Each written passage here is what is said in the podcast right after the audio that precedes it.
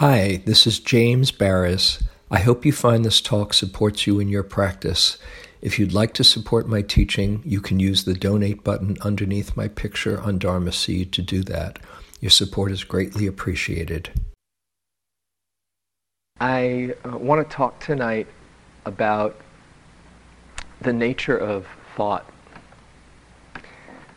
how we get confused, how if we understand thoughts well, uh, it is um, it's really a doorway to freedom.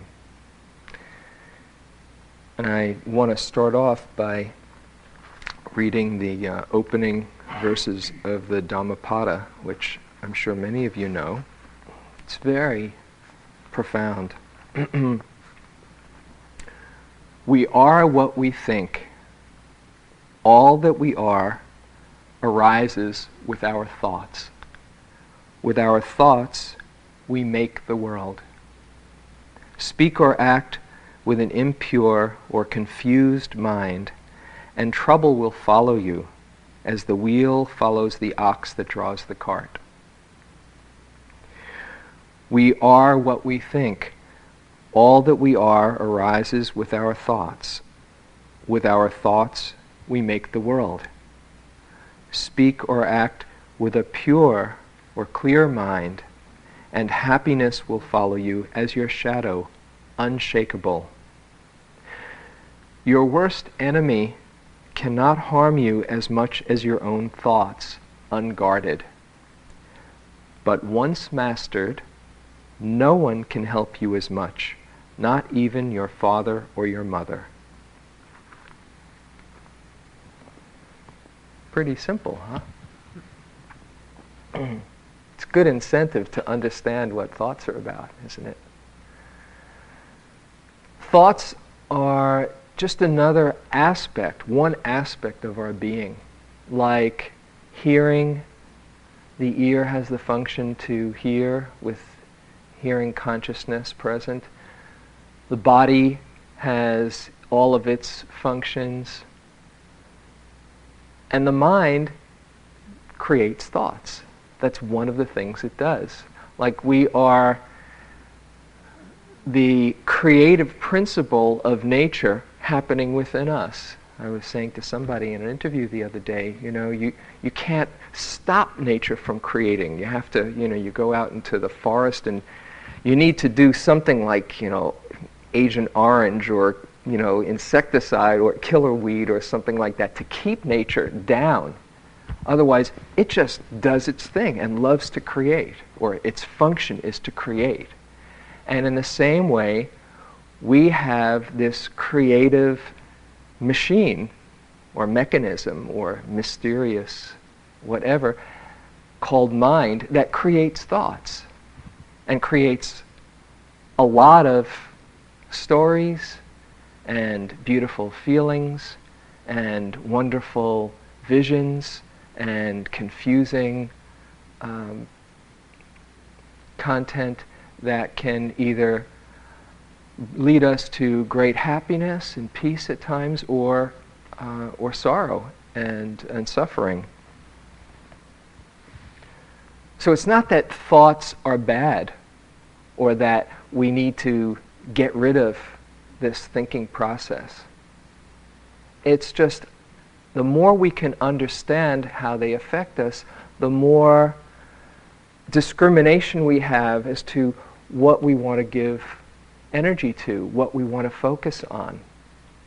As a simple experiment, I do this in the beginning class, and maybe some of you have, uh, have done this before with me. Just close your eyes for a moment and uh, I'll say a word and notice what happens. Trouble. Trouble. Notice what goes on inside, any images that you might have, or how it feels in there. I won't leave you here, don't worry. Just take a few breaths and you can kind of erase the board in your mind. And I'll say another word kindness. kindness. Notice again what images or how it feels. Okay, if you'd like, you can open your eyes. Do you notice any difference between those two? And those are just two words, complete non sequiturs, not related to any story at all, that when you hear, you have a certain reaction, often a pretty powerful one. Can you just get a sense of what it's like if you replay certain thoughts over and over and over? The effect on your being and on your attitudes and on your actions. Thoughts are as real as we make them when we believe them, and they're as empty as we allow them to be when we truly understand. They are completely empty until we believe and give them energy. Thoughts are one of the, um, the four great attachments that the Buddha spoke of when he talked about uh, the second noble truth. You know, there is suffering and there is a cause of suffering, which is attachment. And he said one way that we get attached is attachment to our ideas and opinions and views about things. There's the random thoughts that come through, and then there's thoughts that get congealed into views and opinions. We like to attach to thoughts even when they don't serve us. I think out of some kind of sense of control or getting a handle on reality, if we can somehow explain it to ourselves, then somehow there's a bit more security. Even if it's bad news, like I'm terrible, okay, that's who I am. Somehow getting a handle that way, okay, I know at least that I'm really an awful person. You know? we like to know things just to kind of put it in its place. And then to make matters worse, besides then having those private opinions about ourselves or even more about other people or about life, then we share them as if they are the ultimate truth. Usually we won't share the ones about ourselves, except for real good friends, but about every other issue, we are often very ready to share our ideas and opinions as being the truth. We believe them. This is uh, one passage by the Buddha on those who are caught in their opinions. For one who is free from views, there are no ties. For one who is delivered by understanding, there are no follies. But those who grasp after views and opinions, they wander about in the world, annoying people. it's kind of straightforward telling it like it is. And mostly we annoy ourselves even more than everybody else. Have you seen it? these days? Okay, so we have these random thoughts that come through, and then another mysterious mechanism of mind. We latch on to a particular thought flying through, as Sylvia calls it, flying through the popcorn popper, you know, that just spouts out all these different messages as if they were real. We latch on to one of those thoughts, and then create a whole story around that thought. This is also in Buddhist psychology. This has a name, as most everything does. This is called papancha. It's a, it's a word with a lot of punch to it, right? Papancha, which really means proliferation of thought. How one thought mushrooms into many other thoughts that give rise to many other thoughts. It's almost like a my mind just went to Yellow Submarine, if you've ever seen it. You know, the, the cartoon animation just kind of going into more and more and more. Papancha. And we start to believe the whole constellation of thoughts. You know, somebody leads a, a loving kindness, for instance, okay, and you sit there, okay, here's the loving kindness period. I hope I'm loving. And then says, wish loving kindness for everybody here. And you just feel like stone, right? And then the mind says, I can't feel love. And then it's, I am not a loving person. And then it can be, I'm not loving because I'm not lovable. And I've never been loved. That's why I can't feel love.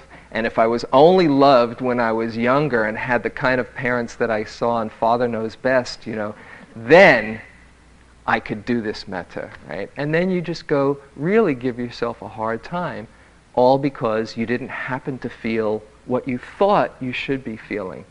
Okay? And people beat themselves up for hours and days over something that simple. Or you think of something there, you are minding your own business on the cushion, and you think of something that you said to somebody at work two weeks ago, and you say, Oh God, I can't believe I did that, right? And then you start saying, What a nasty person I am. And then you might recount in your life all the nasty things that you've done to all the people and really give yourself a great case for being excommunicated from the human race, you know. Just one thought that you focused on, that you've given energy and life to, that then creates a whole system, a whole constellation that gets focused and developed into a belief. I remember um, when I started high school, I went to a high school in New York City that was uh, highly um, competitive, and you had to take a special exam to get in, and it was kind of, I was as I think most people were kind of intimidated by, uh, by being there the first couple of weeks. And I had done pretty well in, in school in my uh, uh, in junior high and uh, my earlier grades. I got to this high school, and after a couple of weeks uh, in chemistry, we got a surprise quiz. Ten questions. I remember this. This is like almost 40 years later, 35 years later. And I got two out of ten, right? The average was four out of ten, so, but I had never failed anything before. I remember that night, I didn't tell my parents right away. Um, I remember that night in bed like it was yesterday. really, it's just one thought away. Knowing that I was going to get kicked out of school, disgraced, lose all enthusiasm, ambition for, uh, for learning, um, quit high school maybe, and I ended up on the Bowery in my mind, you know, as a, as a wino on, on Skid Row. I, I thought my, whole, my, it was all over. It was all over. That's papancha, right? Just this proliferation. thoughts are so slippery, and the Buddha has uh, lots of different ways of dealing with thoughts, which I won't go into now, but he acknowledged this is not an easy thing to, to see through the, the, the confusion, to see the true nature of thought, how empty it is. As uh, Ajahn Chah says, thoughts, the thought gets developed into a belief, and belief gives rise to certain actions, and actions turn into habits, and habits get hardened into character. So watch the nature of thought and your relationship to it carefully. See what thoughts you empower, give energy to.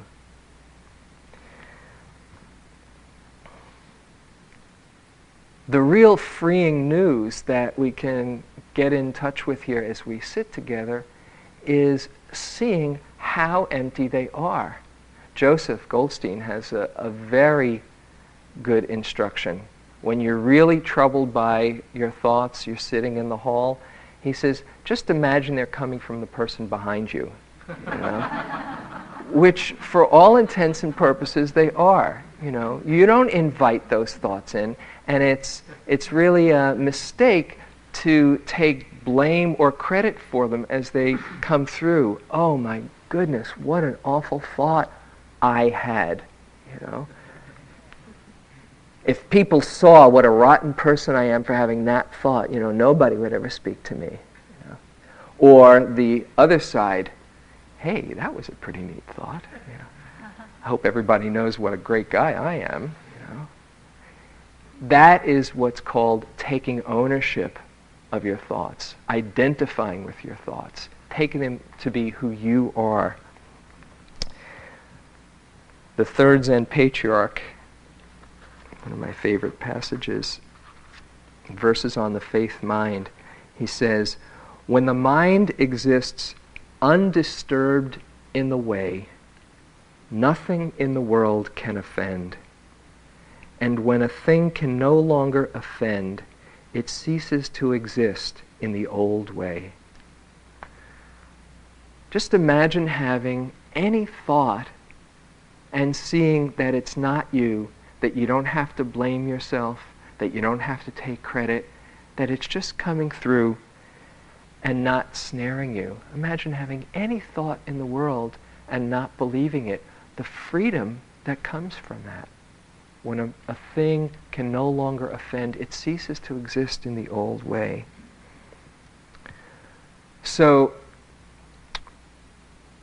my main, one of my main practices in uh, in the last few years is something that I offer and share with you for when you get stuck, when you really get caught. I just ask myself, what thought am I believing right now? If you can discover where the knot is, oh, that's what I'm believing. And see, oh, that's just a thought that's just empty.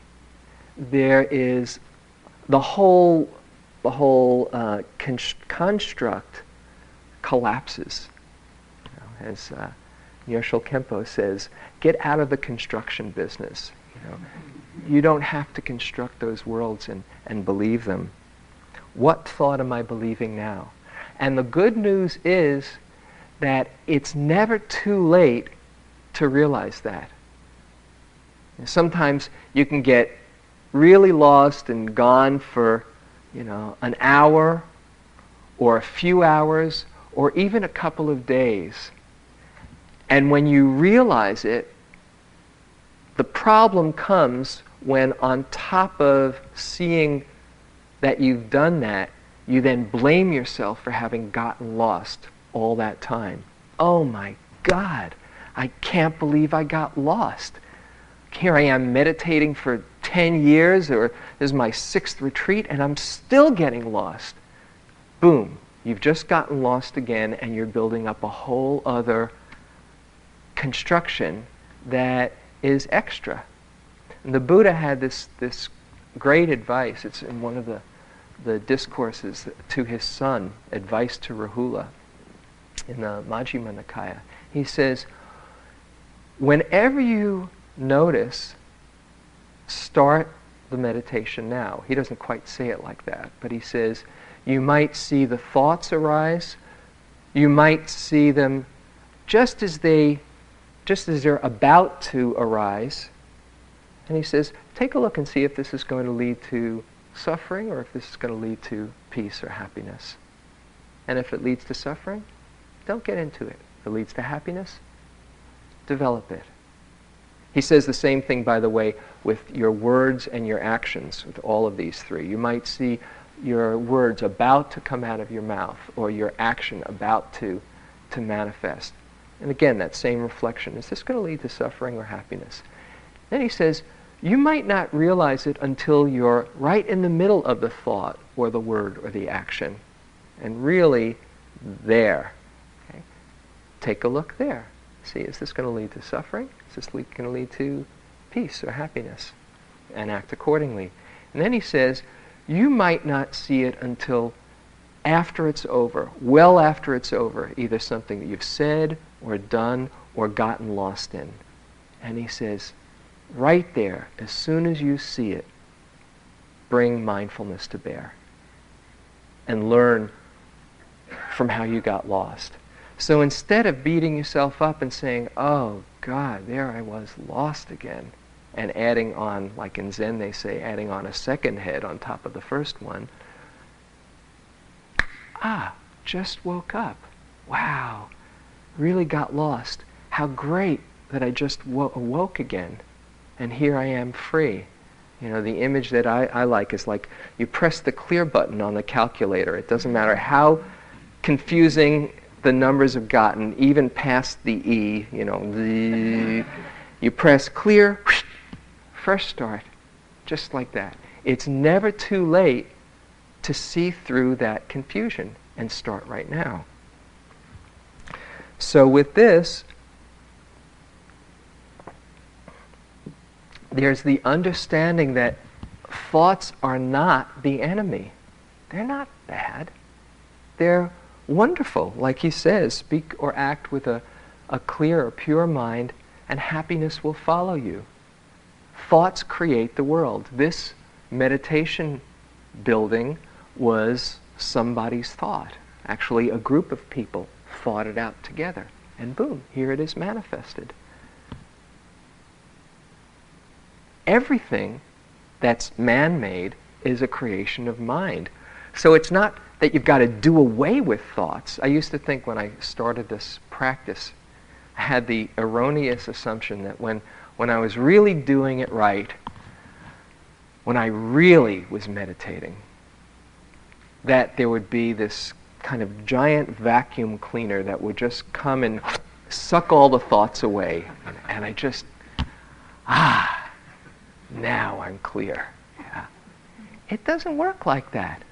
You don't have to do that or even set yourself up to try to do that. In fact, as you start getting quieter and quieter on one level, you start seeing a whole other level of thoughts underneath the thoughts that you didn't even know were there. You know, so let go of that. That's just a you know uh, an impossible situation. Every now and then, it's possible for there to be not thought. Okay? It doesn't last for very long. It's kind of neat when it happens, but you don't have to set yourself up to get rid of anything. It's just seeing through the thoughts, and then they're not a problem. Just like you don't need to block out all the sounds so you don't hear you know, if only there weren't, weren't this, there wasn't the sound of those birds, you know, then I could meditate. No, it's fine. You know, the sounds are just there in the background. If only there weren't these sensations, then I could really be doing it. No, that's just another part of experience. It's the same way with thoughts. Once you can see, see them for what they are, then you can work with them skillfully. The second uh, step in the Eightfold Path after right understanding is right thought or wise thought. And that is seeing how empty they are.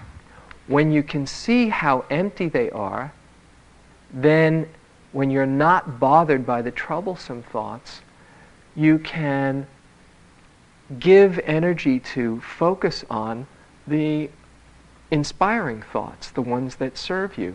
And so, wise thought or right thought is also known as right intention or right aspiration. They're all names for that second step.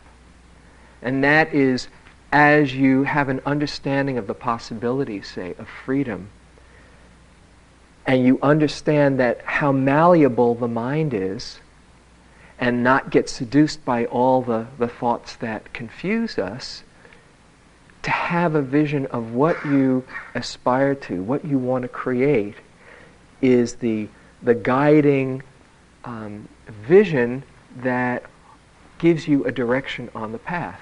And that leads to wise speech, action, livelihood, and effort, and mindfulness, and concentration. Because you have a very skillful thought, a very skillful intention, aspiration.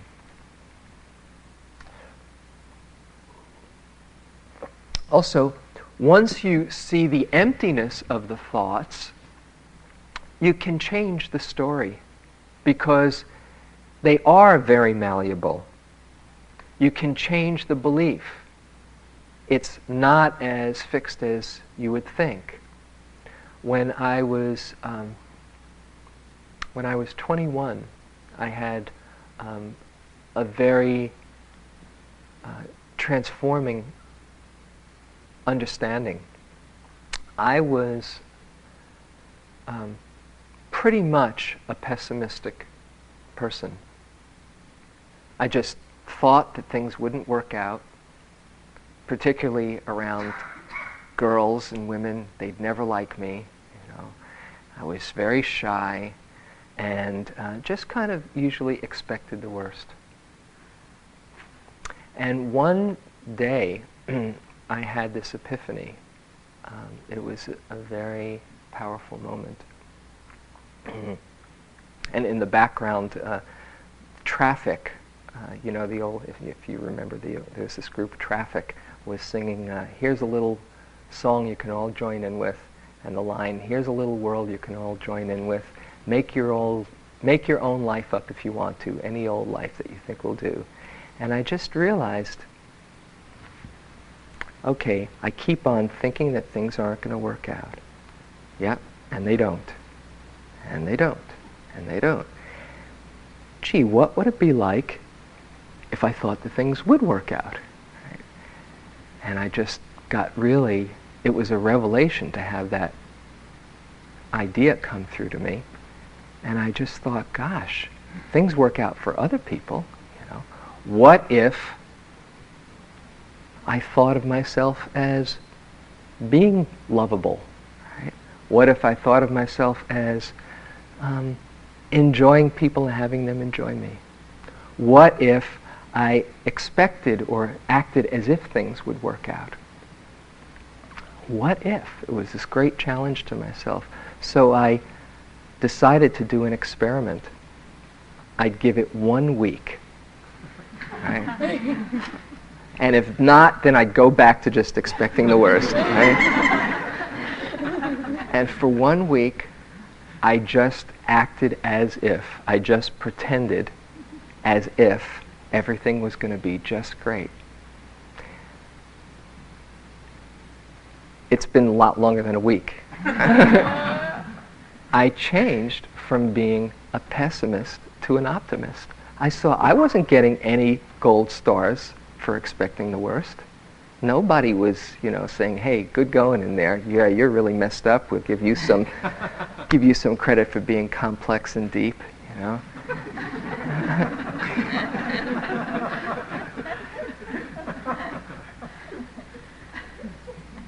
you get what you look for. That's just how it works. Um, I'll share with you a, a, few stories along this line. This is from a a book that some people uh, know that I've been very enamored with recently called How We Choose to Be Happy. Uh, the nine choices of extremely happy people. And uh, it's a book where they, they identify, these authors identified about over 200 people who were seen to be really happy. They went on a research project of a few years, and they go to they go to a town and they say, uh, "Who's the happiest person you know?" And they'd say Shirley over there, you know. And a few people would say, "Yeah, Shirley, she's the one." And they'd go ask Shirley, "Well, what, you know, are you happy?" "Yeah, I'm pretty happy," you know. And then they'd say, "Well, can we ask a few other people from other walks of, of you know, who know you in other ways?" And she said, "Okay." And then they'd ask them, you know, maybe there's a shadow side and uh, you know, if everybody said, yep, she's one happy person, then they'd interview Shirley, right, and say, well, what are you about, right? So they interviewed these uh, these people. They wanted to write a, a, chicken soup for the soul, kind of a chicken soup for happy people, and give a hundred happy stories. But after they did the, f- did the first 20, they found that all of them were saying the same thing in one variation. The details were different, but they were basically saying the same thing. And they were actually very disappointed, in saying, well, we can't write the same story a hundred different ways. And then they said, well, wait a second, what are the common things that all of these people have in, uh, you know, have in common? And they distilled after three years and about 230 interviews. I, I, I know one of the guys who wrote this I met after uh, subsequently to, to reading the book. I was so impressed with it. And uh, they distilled nine choices that they all had, right? And one of them, the first choice, is the intention to be happy. And this is one, uh, one person writing about or sharing her secret. She says, My happiness depends on the story I tell myself. The facts are the facts. What happened, happened. But I have a choice. I can tell myself two kinds of stories about today. The first story is about how irresponsible the kids are, how bad the traffic's getting, that I've got a jerk for a boss, and there are too many demands on me. But in light of eternity, this isn't the story I want to tell myself. This is the only day I've got. Why would I want to have a bad one? The story I tell myself comes directly from my intention to be happy. The problems are still there, but they're not earth shattering. In this story, I'm surrounded by people I love and admire. I can cut the kids some slack for being typical teenagers. I feel confident solving my clients' problems. And I can appreciate the fact that I have the chance to come in contact with so many different kinds of people. When I tell myself this story, I can stop, take a breath, and consciously let all the negative stuff go and get back to where I feel good. That's the great thing. Each day I have a new opportunity to be happy. Now, in this, you might think, oh, is that just complete denial? You know? And actually, wh- there are a number of people they interviewed who said, um, oh, yeah, I'm happy, and they were not happy. They were kind of in denial and upbeat and cheery, but completely deceiving themselves. Truly happy people are not happy all the time, but they're really in touch and choose. They have that first, that intention to to create happiness in their lives, which is just what the Buddha said. You know, when we do the, the metta phrases and we say, May I be happy, we're planting the seed, the intention to be happy that bears fruit over time. Here's another story. This is from somebody who did not have a happy, happy day and had to turn her life around.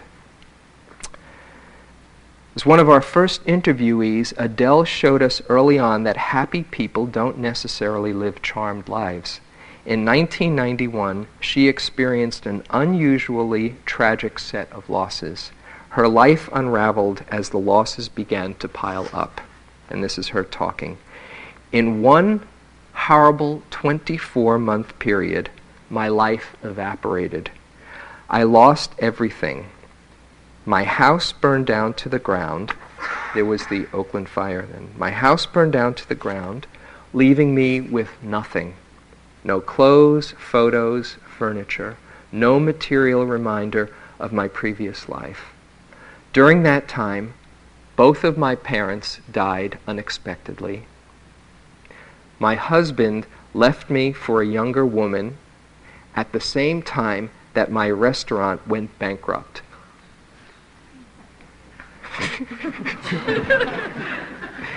it's not, not over yet.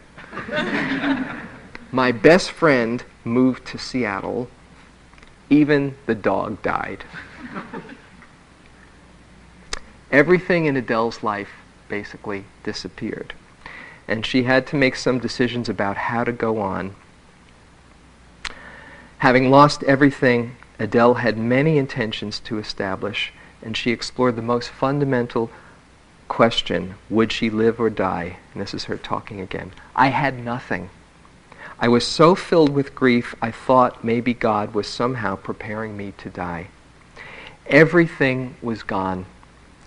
Maybe this was some monumental lesson in letting go, and that I should let my life go too. But as my initial shock began to clear, a feeling that I wanted to live outweighed all of my thoughts about death. I began to see there was hope among the ashes. There was one big opportunity that all this provided. I had a clean slate. As long as I had to start over and create a whole new life, I was going to create a happy one. I wanted to feel whole. I was sure that I wanted to embrace everything in life, the good and the bad.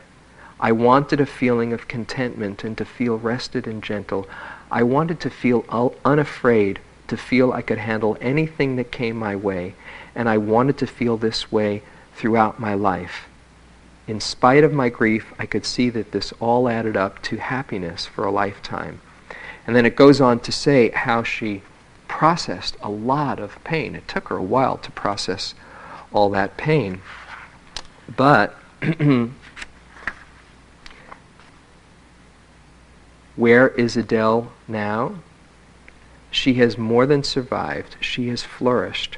With her gourmet cooking skills, she started a small catering business that's now thriving. Insurance money from the fire provided the funds to build a serene tree house overlooking a verdant canyon in the Berkeley Hills. And as she has put a lot of energy into building an intimate and warm support system, she has loads of friends who will love her and stay with her throughout her life. And this is her. I never really considered myself a happy person before. Now I am. In the past few years, I've created a new life. I've learned to live fully, to accept life as a whole. I'm not looking for something to make me happy. I'm doing it for myself. I have a feeling that I can thrive in hard times. I feel content and tranquil. What I never had before was self-knowledge. Now I know myself. I know my limits, my emotional range, my loves, and I know I can build a, a life around those things. What I have now is a life that reflects the real me. So it's possible. It's possible to not say, oh my goodness, this happened to me and now my life is ruined. Just by changing the story you tell about yourself or to yourself. Just want to ask to reflect for a moment in the last few days, where have you gotten lost? Just you, may, you might just take a, a moment to go inside and see somewhere in the last couple of days or since the retreat has, has gone, or maybe today, where have you gotten lost? Where have you gotten stuck?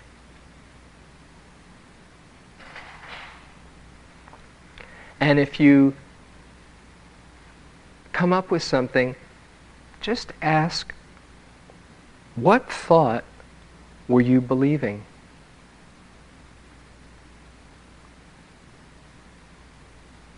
See if you can crystallize it into some particular belief or attitude about what was happening or about yourself.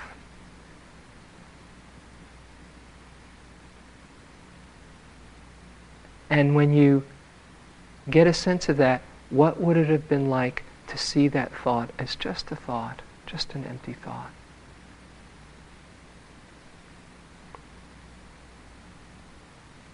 And while you're still inside, I'd like you just to reflect on something else. What beliefs do you have about yourself or about life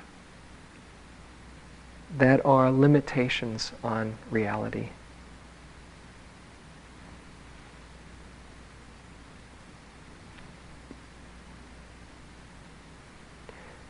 And if you get in touch with some limiting belief,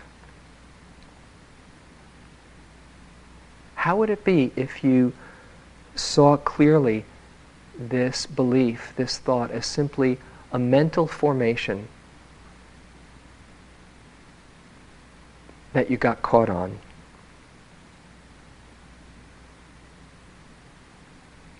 What would it be like if you didn't believe that? That I'm someone who, or if only, or I should have really, or I'll never. What would it be like if you saw that thought as empty?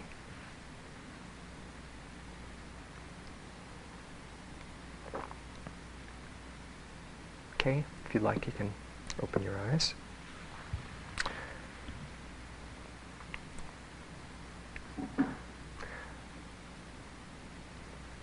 Just like to, as you uh, use that as a, a, personal reflection, just um, share some ideas on the different ways or different areas that we find ourselves caught in limiting beliefs. One is how we hold reality, what we look for. You know, like before when I said I, I looked for things not to work out. We will see what we look for. I have a, a friend who's um, really got a lot going for her. She's, she's wise, she's successful, she's got a great heart and, and a very, very lovely person who has a way of looking at where things have gone wrong you know, or what the problems are, either in herself or in her, uh, in her life. And um, she's just not, not seeing how wonderful she is and how wonderful her life is. I remember um, a friend talking about uh, his, uh, he was visiting his grandmother at a, a senior center, and he said uh, in the, the lobby of this, um, this big uh, seniors uh, apartment complex, uh, all the, there were a couple of different cliques gathered around. In one clique, there were the, um, the complainers, you know. Can you believe what they served for lunch today? You know? Yeah, yeah. And my son hasn't called in a week. Yeah. Yeah, well mine hasn't even, you know, written to me in a year, you know, and just and that was their conversation. He saw he, he went every a few days to to see and there was this there was this club that talked about how things were so rotten. And they enjoyed it. They seemed to enjoy it, you know, on a limited basis of enjoyment. Then there were the other people, you know, hey, you know, isn't it a beautiful day on the other side of the, of the lobby, you know? Yeah, and uh, gee, it's so much fun playing cards, you know, with you, and just on and on. That was that club, you know? You could take your pick, you know? Although most of us don't get a chance to take our pick because we just our beliefs and our attitudes get hardened into habits. Thich Nhat Hanh has a, a good suggestion. He says, um, We often ask what's wrong. Doing so, we invite painful seeds of sorrow to come up and manifest. We feel suffering, anger, and depression and produce more such seeds. We would be much happier if we tried to stay in touch with the healthy, joyful seeds inside of us and around us. We should learn to ask sometimes, what's not wrong? and be in touch with that. So when you're going to the dentist, you know, and you, you're saying, oh gosh, I've got a toothache, maybe next week you could say, ah, no toothache today. You know?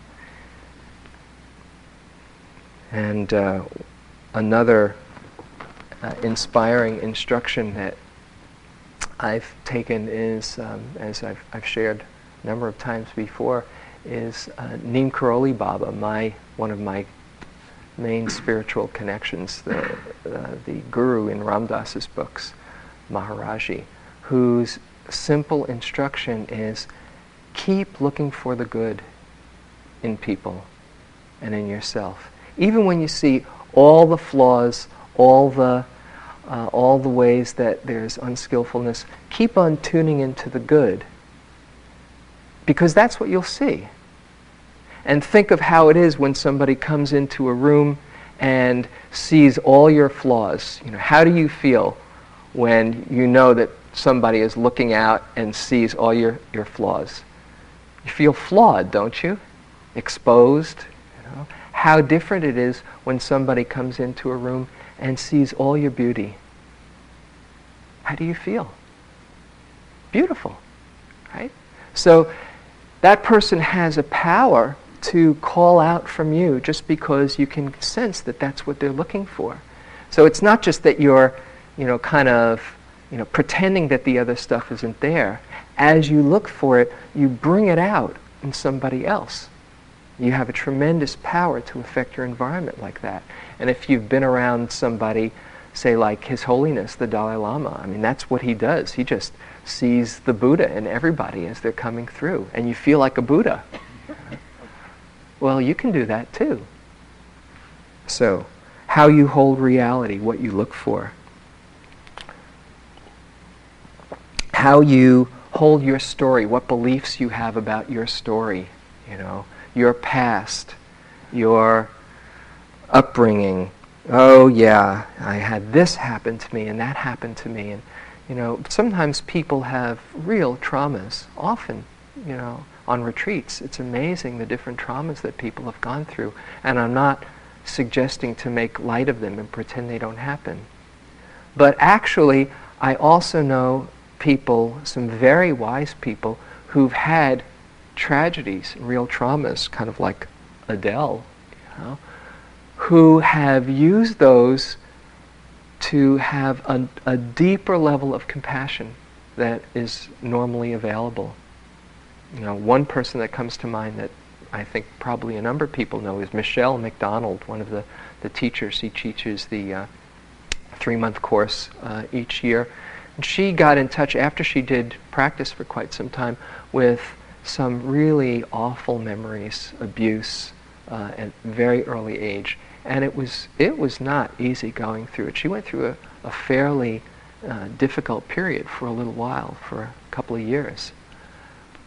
But she's the person who people flock to on three month courses who've gone through painful traumas because they know that she understands. And she can be there for them in a way that others really can only, um, can only imagine. So, not to be a victim of your life and think, oh, if only this didn't happen to me, then I'd be. No, you use that and you process it as a kind of bodhisattva gift that you give to everybody else, not to be stuck in your victim beliefs. We can also have beliefs about the practice or about the Dharma that confuse us. You know, all kinds of ideas, Dharma beliefs, you know, you're sitting here and you maybe you feel good after you've gotten from a level of, you know, going from the story to having all of these dharma thoughts, you know. Oh, well, what about enlightenment? You know, what about enlightenment? You know, what does enlightenment mean anyway? And then you get off into your ideas about that. Or what is, what's the right dharma practice for me? You know, somebody said, okay, really go in there for, with heroic effort, and somebody else says, simple and easy and just relax, you know, what, what's going on here? Who do I believe? You know? Well, there's lots of different suggestions as far as instructions. There's lots of different comments and ideas about dharma points. Who knows? There is no right answer. If you get a, a Tibetan uh, Tulku Rinpoche and a Zen master and a Theravadan uh, Sayadaw or Ajahn in the room, and you ask them to give their ideas about what happens to an enlightened person after they die, you might have a very, very different, lively discussion with each one thinking, well, too bad those guys, they think they're Buddhists, but uh, not so. You don't have to figure any of that out. Notice what your, how your beliefs about practice limit you by your ideas and expectations and shoulds and I should be doing this or this should be happening now or this isn't the right way, this isn't the instructions that we're given. When your heart says, no, this feels right.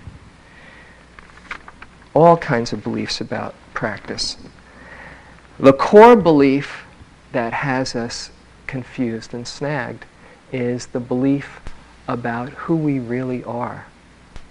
the belief in self. And as you sit here and meditate and you start noticing all of these thoughts, and then you see all of these different moods and all of these different sensations, after a while, sometimes it becomes clear you can't point to any of those and say, that's who I really am. They're all just coming through. You see, oh, this body, what's me in this body? It's just a flow of sensations. What thought is really me? I've had, how many thoughts have you had today? You know, what would you guess? A thousand? Nah, forget it. Ten thousand? A hundred thousand? Millions? The Buddha said he could see 17 trillion mind moments in the blink of an eye. I don't know how he counted them, but, you know. It goes by very fast. And you see through that solidity of who you think you are to who you really are. It's something much more mysterious and vast than this little sense of me. Oh, James, that's who I am. This is uh, Nyoshul Khenpo. He says, Buddha nature, the uh, essence of awakened enlightenment itself, is present in everyone. Its, its essence is forever pure, unalloyed, and flawless. It is beyond increase or decrease, neither improved by remaining in nirvana nor degenerated by straying into samsara. Its fundamental essence is forever perfect, unobscured, quiescent, and unchanging. It's kind of like Huang Po that I read at the beginning. Those who recognize their true nature are enlightened. Those who ignore it or overlook it are deluded. There is no way to enlightenment other than by recognizing Buddha nature and achieving stability in that. As uh, I think Eugene might have read this last night or just alluded to it. Luminous is this mind, brightly shining, but it is colored by the attachments that visit it. This unlearned people do not really understand and so do not cultivate the mind. Luminous is this mind, brightly shining, and it is free of the attachments that visit it. This the noble follower of the way really understands. So for them there is cultivation of the mind translated by Gil Fronsdal. Um, so when you see who it is, who you really are, one could say it's just awareness knowing itself. And all of those ideas of your personality and your history are, are just seen as the packaging. Who you really are is quite much more vast than who you think you are. But you get caught in, I know, yeah, I know how it is. Krishnamurti has this uh, great book, it's called Freedom from the Known. When you let go of the knowing, then you can see fresh how it really is. Or if you say, oh no, no, I can't take a look at that because there's too much aversion to even touching what you think is true there's a possibility of changing your attitude, changing your, your heart. Christmas Humphreys, this guy who writes about Buddhism, he says, the one miracle that this path has to offer is a change of heart. Not that you're going to change the circumstances, but you change your relationship and your attitude towards things. And your attitude is everything. It's just what thoughts you're believing. Here's a couple of sweet anecdotes. As I was driving home from work one day, I stopped to watch a local Little League baseball game that was being played in a park near my home. As I sat down behind the bench on the first base line, I asked one of the boys what the score was. We're behind 14 to nothing, he answered with a smile. really? I said. I have to say you don't look very discouraged. Discouraged? the boy asked with a puzzled look on his face. Why should we be discouraged? we haven't been up to bat yet. You know?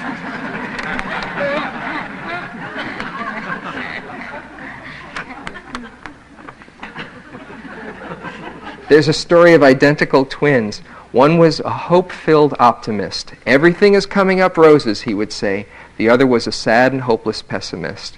He thought that Murphy, as in Murphy's Law, was an optimist. The worried parents of the boys brought them to the local psychologist. He suggested to the parents a plan to balance the twins' personalities. On their next birthday, put them in separate rooms to open their gifts. Give the pessimist the best toys you can afford, and give the optimist a box of manure. The parents followed these instructions and carefully observed the results. When they peeked in on the pessimist, they heard him audibly complaining, I don't like the color of this computer. I bet this calculator will break.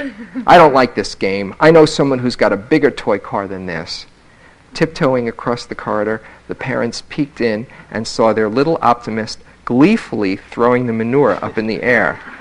He was giggling. You can't fool me. Where there's this much manure, there's got to be a pony.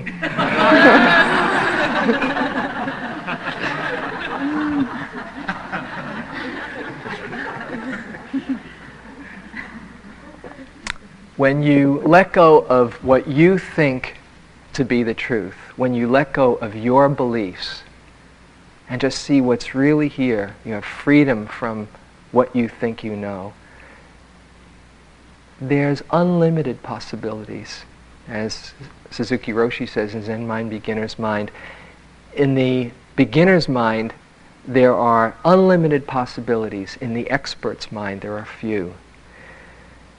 And when you can have that beginner's mind, that sees through those limitations, those ideas that you have that constrict your reality, that's where the real freedom is. It's bringing that childlike sense of wonder to the moment. And so I close with this passage from Nisargadatta Maharaj from I Am That, who was, I think, truly a free being.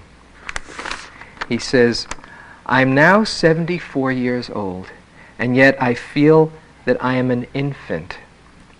I feel clearly that in spite of all the changes, I am a child. My guru told me, that child, which is you even now, is your real self. Go back to that state of pure being where I am is still in its purity before it got contaminated with this I am or that I am. Your burden is of a false self identification. Abandon them all.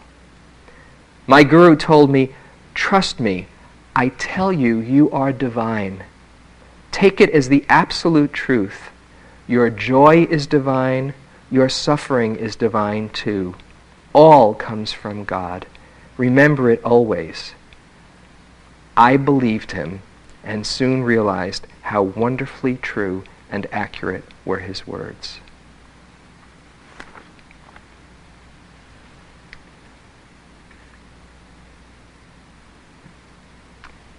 So let's sit for a moment.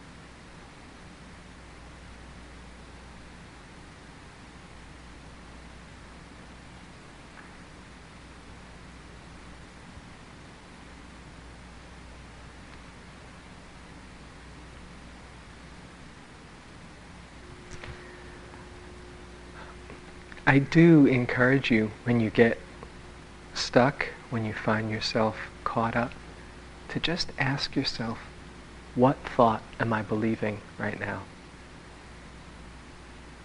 And then see who you are beyond that thought or belief. Okay, thank you.